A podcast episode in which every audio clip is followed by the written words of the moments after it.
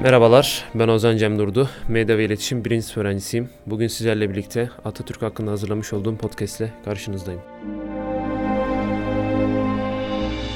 Ulu Önder Mustafa Kemal Atatürk.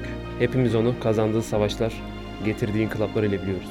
Ama bugün sizlerle birlikte çok ilginç bir konuya değinmek istiyorum. Atatürk hakkında ilk kez duyacağınız bilgiler. Atamızın en sevdiği yemek kuru fasulye pilavdır. Her her vakit bulduğu zaman kitap okurdu. Özellikle Reşat Nuri'nin Çalıkçı romanından çok etkilenmiştir. Atamız hayvanları çok severdi. Fox adında bir köpeği vardı. Fox, Atatürk'ün en sevdiği hayvan olarak her zaman el üzerinde tutulmuştur. Sporu her yönüyle teşvik eden Ulu Önder Atatürk, güreşir, düzenli ata biner ve yüzerdi. UNESCO tarafından Atatürk'e 100 yılın lideri unvanı verilmiştir. Eğitime de her zaman önem veren Atatürk, pozitif filmlere ilgisi hayat boyunca sürdü. En başarılı olduğu ders matematikti.